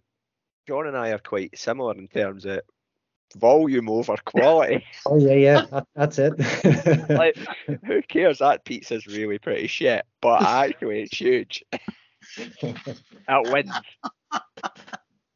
Or like massive bowl, you know, the, the, the really plasticky pasta um, macaroni cheese that you get, kind of like Macintoshes yeah. or what, where you get the huge end that's meant for a family of four. And then you see it, you see it in the Tesco reduced bit with a yellow sticker on it. Again, seventy-five p instead of thirty-four quid. You're like, I'll do that'll do me over a few nights. Womp. Yeah. I was always told never, never to leave stuff on your plate, and you never know when your last meal is. So exactly, yeah, just, just in case. See on the Jaffa cake thing. right? I don't, is it Christmas or Easter or something? But they do a fucking metre long, metre yeah. long thing of Jaffa cakes. Aye. I've never actually bought one, but I'm, I'm. That's what I'm thinking about right now. Oh man, you get also get a massive tube of Pringles like that as well. Yeah, do do you? Aye, and they're often reduced after Christmas because nobody buys them. Oh. Keep an eye out for that next year, John. But Dave, you've just ran an ultra, you've just done really well, and you want to reward yourself. What are you reaching for? Uh, I think chippy. Chippy's generally the one thing I go to. I think, it, but it's it's not so much the chips of the fish. I think it's uh, the batter and salt and vinegar. I absolutely crave that to bits. Or uh, yeah, potatoes. But I don't want to say too much about that because you'll rip the pish out of us. So not at all. That's my favourite thing to eat in the world. I could live. I could live on potatoes. I could on tatties. I could live on them. Different. John has salted new potatoes boiled in a wee bag, Ziploc for his in his Aye. drop bag repertoire. That's okay. my, one of my drop bags, definitely. Yeah. Aye, with some butter, some salt. I could go in now, man. Now, see, you mentioned there's a couple of good chip shops in Aberdeen, though. There's a great chip shop over in Torry. One of the things I love about Aberdeen and fish and chips, they give you loads of what I call crispy bits. You just mentioned it, the batter. It's all the wee bits of batter oh, yeah, yeah. hanging about, and you've got to lick your finger and get in there and get the salt and vinegar. Man, absolutely brilliant. But that is uh, that is one of my, I would say one of my faves too. A fish and, fish and chips after an ultra. It's just it just hits the spot, doesn't it? And a pint of full fat milk. Uh, was it, is it Glenlyon or is it a wee chippy van? Out, is it right? Or Glenagle? It's one of the races, a wee chippy van at the end, and it's absolute ace. Oh, uh, you smell it for five miles away. Uh, yeah, yeah. That's that radar, Stephen. It's just drawn you in. Aye, the, like the Starship Enterprise tractor beam. In you come, son. If your chips are just getting fried up. In six minute mile, last mile. Sorry, three and a half minute kilometre, Dave. Oh, that's good. That's good. Yeah. Okay. So right, we've done food, we've done races, we've done plenty of other things, but we want to know what's next. What, what what's the future hold? You've kind you kind of gave us a couple of hints. I you know, raceways. I've I've got Belfast twenty-four in five weeks, I think it is. I've got that. I, I moaned earlier when you said something about last one standing, but I, I think I'll be running for the Ireland team in July for last one standing. And is it down Perth direction? We're Athol. We're Athol. Okay. Uh, the the Highlander. Yeah, yeah. So I think my name's down fat, but I'm, I'm not sure about doing it. I, I I don't really like them. They're too hard. Uh, my wife's doing that one, so I'll be up there. Um, she she's looking for tips from somebody who does like them. I, I just find it difficult. I, I like I like racing, and and I, I hope no one takes this wrong, but the, to me it's just about to see who can stay alive the longest. And it's really I just I've done two, and I was pretty rubbish at them. But now, yeah, um, the only reason I want to do it is three or four lads I know from like Aberdeen going down there. They're just wanting to do like twelve hours. So Northern Ireland, Ireland, they love it over there. Like it's right. Run for okay. Ireland or G B twenty-four or run. Last one stand, and they'll take out every time. Really good chippy in Pitwalkery. Sweet, sold. Yep. John, John's a frequent flyer. The place to be, P L A I C E. The place to be. It is a fantastic chip shop. Absolutely. Right. Tell Scribble him John's, that soon. Tell remember, him John's, tell him John sent you. Remember, tag them in the Instagram and all. I think they'll maybe get a freebie for freebie for John the next time he's up. No, I, I, I find that. It's really the last couple of years this last man standing has come to my attention. You know, I, I think I've known about it longer than that, but it seems to have come into this sort of focus. And it might have even have been at Castle Ward. That was just this year, wasn't it? Start of this year. Uh, it's, um, it's it's happened, but it just yeah. seems to be going. It's almost like it's just went boom, and everybody's into it nowadays. So I, I find it quite interesting. Again, I'll, I like the whole thing about racing and chasing people down and people chasing you. And yeah. and this is like the first year I done, I think I was doing them like forty minutes. So I had twenty minutes to chill out, which was ace during the day. But I think it was February in Northern Ireland, which is like one hundred percent rain and wind and freezing. So it, it didn't work in at night. It's just getting cold. Putting on yeah. my clothes, run out of run out of dry clothes. Yeah, just just pretty miserable. Then I just fell into it. I'll, because I don't see my mum and dad that much, I made an excuse and walked off the course. I just thought I'd done eighty-six mile, I think, and thought it's another four hours till I get one hundred mile. Yeah. Four hours, you know, and the wrong way of thinking about it, but that's where my head was. And the next one I use is a, a training run for fueling. But mm-hmm. yeah, it's some some people just like it. I just I don't like the stop start nature, and but yeah. we'll see. Maybe maybe different down to Highlander. My head may be in a different place. I haven't done it in two or three years, I think. So yeah, what's the what's the daylight hours there as well at that time of year? If you know what I mean, which maybe is better, maybe it's worse. Yeah, yeah. yeah. But there's, there's boys back home and they're doing like sixty hours. I, I'm, I'm, I'm. I may take Monday off work just in case I'm racked, or in case it'll probably last a bit longer. But there's no way I'm taking a Tuesday and Wednesday off. It's, it's just crazy. I need plan, sleep. Like plan, plan your annual leave around running for sixty hours at uh, last man standing. Verona the Belfast twenty-four. The Bel. You said it's five weeks away. How are you yeah. feeling now with that on the horizon, Dave? Good. Uh, A C P, I think I was maybe a week, maybe two weeks off. Then I've started ramping up the training again. So I think it was one hundred sixty k last week and feeling really strong. I, I get to a stage where like my legs feel stronger when there's more load on them. It's when I deload, when I when I get all my issues. So right. uh, Training Peaks is telling me to, to stop. I know when I get there certain numbers that I, I do start pick up niggles. So it's getting that stage now. So I'm going to have to do something the next few weeks to take it back a bit. But yeah, looking forward to it. The last two I've done have been mediocre. One was rubbish, sorry, one was bad and one was mediocre. So I want to go back and do good because all my family come to see me. That's mm-hmm. like, my, my ma's my biggest fan. She's nuts. She's like, these twenty-four hour events, she's on watch, dot watching, sending messages to everyone. And any time I've been back home, I've lasted about probably fifteen hours, maybe at Belfast. So she, uh, expecting to see her the next morning. My dad's coming to pick me up at three in the morning. It's embarrassing. So I'll, I'll give it a give it a better go. Brilliant. And is it, is it far from where they live?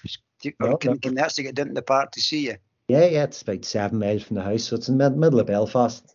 So yes, it's absolutely, absolutely, absolutely cracking event. If I think of a hundred mile race on the same day, there's relay, relays. The D Js on playing. It's it's it's a cracking day out. Like sounds brilliant.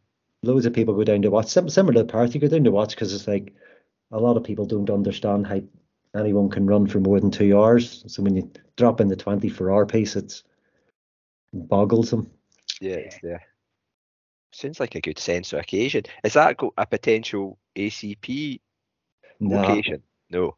I, I don't think so. I think there's there's, there's a few things they were saying that's on, on around about the same time, and I think they were saying it was too short. Right. But they were looking at, I think it's Down Royal Racecourse. I think it's uh, it's out of the city. That was mentioned a few other places, but I think that's going to be the hard bit for, for, for Northern Ireland, getting somewhere that's kind of commutable, where it'll kind of be the kind of right length, no no inclination in that. Yeah, just that wee bit of logistics and infrastructure around it and stuff. I mean, Mandelo, the boy said the course was flat as a pancake, and there was absolutely no danger that was flat. Like uh, Perth was ace. Even that we left, that we kind of uh, was one meter kind of incline at the back uh-huh. end. Yeah, through the floodgates. Yeah, past the owl. Yeah. Owl Hill. Just, just named it Owl Hill. That's what we'll call it. So. And you mentioned as well Gloucester twenty-four, Verona again, all this year.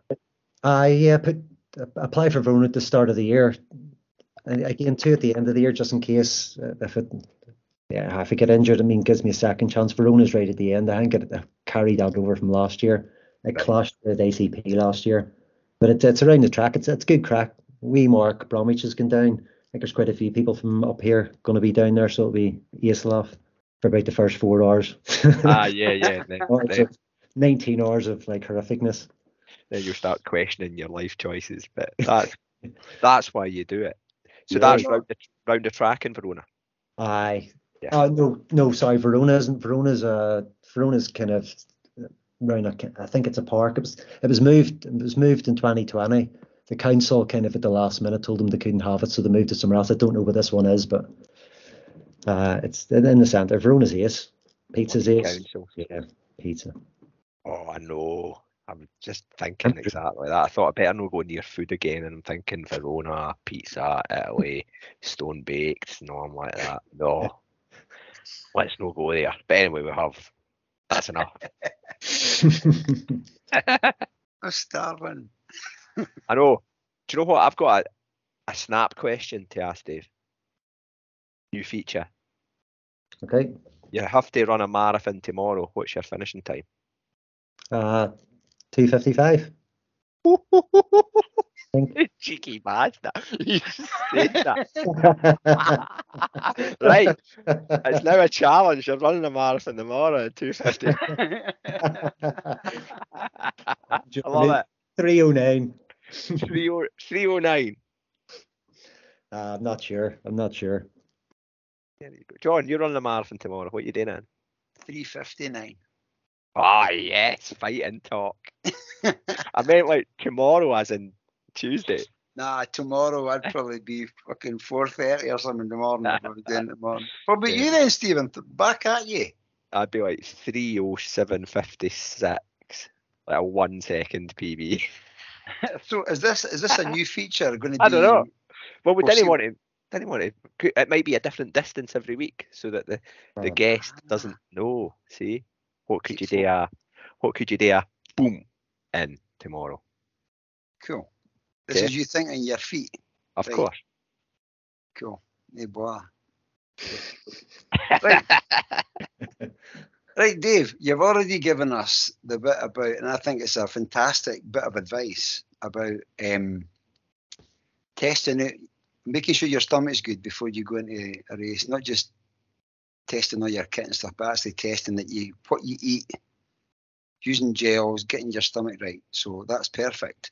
But is there any other sort of tips or words of wisdom that you would give? I mean, we spoke about a lot of different things here, man. You spoke about whether it's going to be a physical thing or a mental thing. What sort of tips would you have for anybody listening in? When, when things, they might either go well or they might go wrong. What tips would you give to somebody? Uh-huh. I think it probably ties in that food bit about, have you have you seen that Matthew McConaughey? Have you seen him getting interviewed? No? Or read his book, Green Lights? Green, yeah, I've read that, yeah.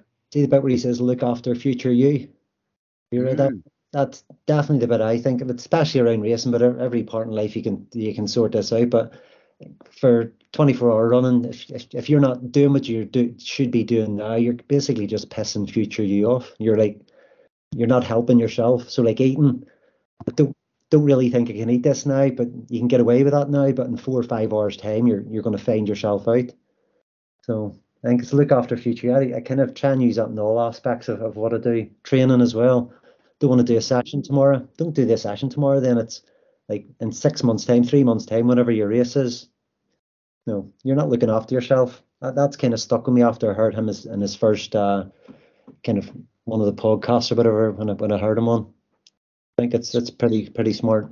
He's got a good voice as well, hasn't he, Matthew McConaughey? He's easy to listen to, man. Yeah. Yeah. Uh, but be good to your future self. Now I'm going to reveal. Have you reveal? Stephen might even have remembered. He told me this about being kind to your future self. He's sitting there now shitting himself. This again, what I'm going to say next. But what it was about was, if you're wearing shoes and they've got laces in them, then you just kick your shoes off, untie the laces. Be kind to your future self, because the next time you go to put them on, you cross your legs, yep. You tie your lace, no problem. So, and I've done that since that day to this. Not just yep. with shoes, but with trainers, running shoes, I untie my laces and then I just kick them off. So thank you, Stephen. I maybe need to listen to my own advice. Eh? But it is good though, and it is, it's, it's a life thing. It's like making your bed in the morning. Then I just lash the bedclothes away. Make your bed nice. And see when you get in your bed at night, you're being kind to your future self. Fantastic. Right, I, I, I am going to hate go in my shoe cupboard and untie all my laces. And I, you know my shoe cupboard, John, it is... Oh, coaching. Hang Schwang cupboard. Oh, it's just... Or is that somewhere else? No, that's... Yeah, the Schwank cupboard is, is, is winking at me now. Winking, I said. Oh, shit, man. I didn't even mean that. Oh, dear, dear. It's transcended into a farce. Dialect dictionary. Aye, we've had dead on. We've had dead on already, but dead it's time for Dave to give us a dialect dictionary, Stephen. On you go. It is, Dave. Over to you for your entry into the Young Hearts Run Free Dialect Dictionary. We won't be disappointed. Come on. No, uh, I suppose another it's two words, I suppose, if, if there are even words for hello in Northern Ireland. It's uh, boujee. You see someone instead of saying boujee, it's like, what about you? But it's crammed right down. You can put curse words at the front, middle and the end of it if you want to kind of up up the ante. But yeah, boujee, I think it's a Belfast thing, so some of the kind of Chukri type Northern Irish people might can get it, but boujee. Boujee, yeah. I don't, don't know if it works in Scottish accent or English, or I'm not too sure. I haven't heard we'd many. Probably say, we'd probably say, what about you? Ah, yeah, yeah. We just can't be arse putting all those extra syllables in. Brilliant, man. Boujee. Next okay. time I speak to Carla Borland, I'm going to say that to her. Ah, yeah. yeah. Carla's ace. Felt sorry for her this year, missing the A C P, like. Aye. The partner got COVID a couple of weeks before, and then she messaged to say she couldn't make it, so it was, that was pretty sad. Uh, we were looking forward to seeing her too, because she's obviously we've spoken to her, said on the podcast. She just seems like good crack, good spirit about her, you know. So, yeah, absolutely. Uh, but you know what? It'll happen another time. It'll happen yep. another time. No it sure will. Yeah, Belfast twenty twenty-three. It's gonna be good. You can always see the Panini sticker album out for it, can't you? Yeah. Oh man, okay, and yeah, we don't like to finish up without asking each and every guest for a contribution into the Young Hearts Run Free LaBuff Buff Collection Volume two Playlist. Nice snappy name for it. Um, so yeah, the song that you want to contribute to that particular legendary playlist is related to running, uh, bits and pieces. That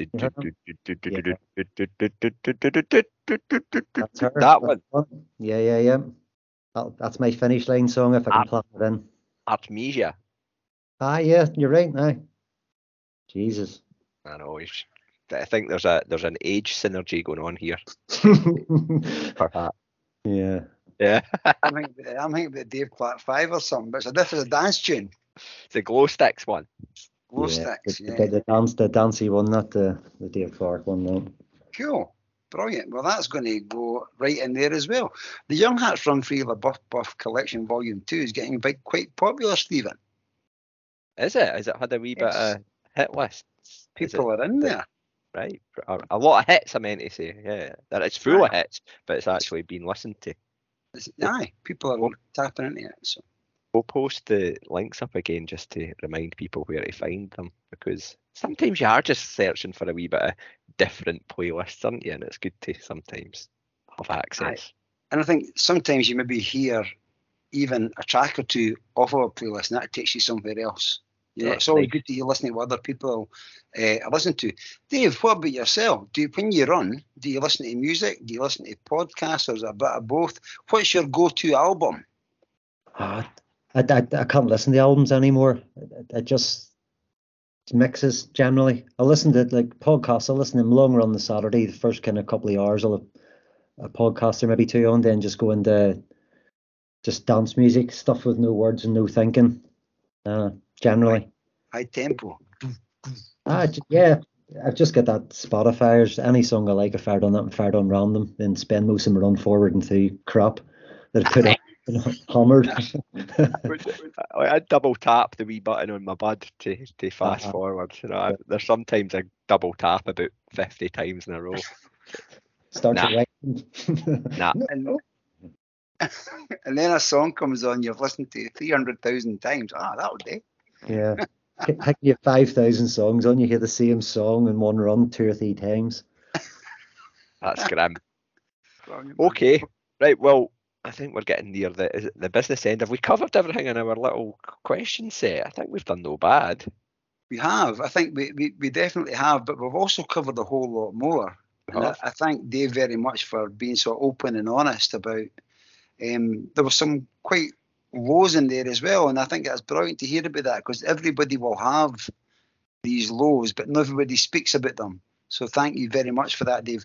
My abiding memory of you, though, Dave, is at the Gathering of Awesomeness and being an awesome person and encouraging people rel- relentlessly um, as going around the Inch. So I thank you very much for that. I thank you very much for your chat tonight. I've really enjoyed your company. Stephen said at the start that we've been, you've been on a radar for a good wee bit, and it's been really, really good to to catch up with you tonight. So thank you very much for your time. Absolutely, no. It's, it's no, been thanks for having us. No, a, a privilege, Dave. Our first Northern Irish fella. Boy, yeah. Yeah, making get, getting that um, the pioneer into the Young Hearts Run Free guest list. So, no, it's been great chatting with you eventually. And I pretty much wish I was as average as you were. That would be pretty, that would be me on uh, my pedestal. Uh, I'm not coming across arsey with that, but yeah. No, no, I knew, I, I know exactly what you mean, but yeah, um, it's it's been a um, privilege to speak to you, and thanks very much for, for giving up your time to do so, um, and dead on, is that what they say? Cheers, boys, out. Bougie.